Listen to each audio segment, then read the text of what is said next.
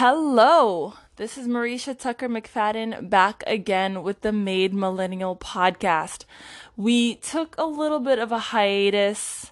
Not really, it was only like two weeks, but um, we are back again and we're asking another question What are you doing with your voice? I, as my profession, I am an English teacher. Funny, right? Um, all of your prayers are appreciated as I teach during COVID. But um, one of the reasons that I became a teacher was not because I wanted to look at smiling children's faces all day, because I teach middle school, they're not generally smiling, but because I wanted to clearly communicate and the, defend the value of a voice. I was originally supposed to become a lawyer um, and after much thought and consideration, I decided to instead teach. As a lawyer, I would be the voice for those who could not be their own voice. As a lawyer, my aim was to be the voice for those who could not speak for themselves. And I learned that as a teacher, I would instead be teaching not only the value of a voice, the value of your voice, so that they would no longer need me in order to, for them to be heard. Uh, and as I'm coming back to the school year, you know, the past two weeks have been a little crazy as I started pre planning again and learning all this new stuff about what to do, how to do it in this new COVID teaching experience. But my main question as I go through all of this is how can I empower the students to continue letting their voice be heard? And it occurred to me, why not talk about this here on the podcast? It's such a powerful idea. Actually, there are a few of them. The first idea is that you have a voice. You have a voice. And this, believe it or not, is not something that everybody has come to the realization of. Whereas in they believe that their voice is worth being heard. But I would also be showing people how to clearly articulate their own voice. Because if your voice isn't worth being heard, then you don't really have a voice, but everyone does indeed have a voice.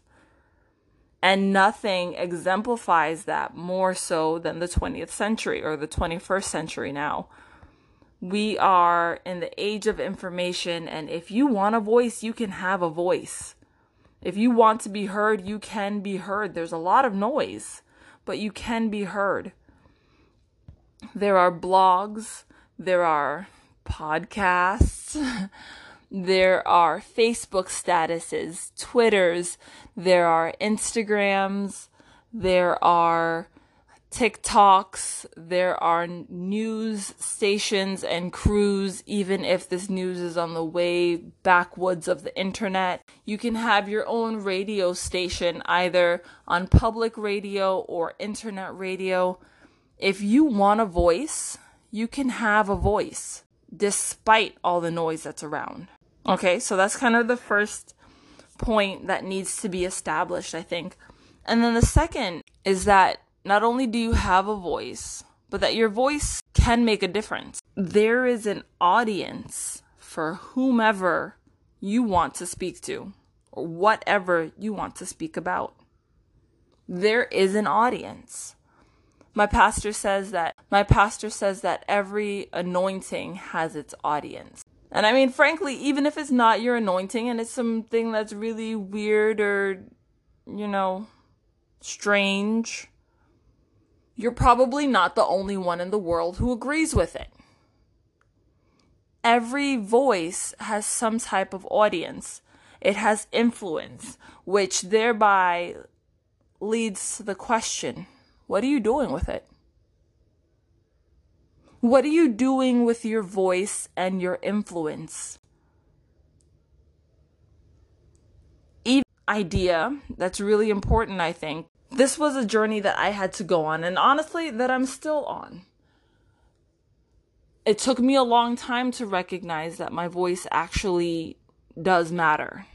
And then another step to recognize that my voice has an audience. Furthermore, it took me even it took me a little bit longer to find a platform for which I can con- be consistent with saying that I do have a voice. It does matter. I have an audience, and here is what I should be saying. And this is it. Guys, welcome to me voicing my voice. But everybody can be used in a manner to edify, to encourage, to uplift, to strengthen the world around you somehow. So, is that what you're doing with your voice? Or, as another question, are you even using your voice? It's a bit of a shame to let a voice be so quiet amid the noise when it could have something really profound, really significant, really helpful to say to somebody somewhere. We must be cautious of the words that we use, that we leave, and the words that we speak, but also of the silences. So, is your voice filling a void? So I guess this is going to be a bit shorter of an episode, but I wanted to leave with the thought or leave you with the question, rather, of what are you doing with your voice? And what could you be doing with your voice? Is it something that's self glorifying? Does it only make you feel good and no one else? What good could you be doing with your voice? And what's stopping you from doing it? All right, folks, that's the end of all I have to say and how I will be using my voice for right now. Again, this is Maurisha Tucker McFadden signing off on the Made Millennial podcast. Have a good one.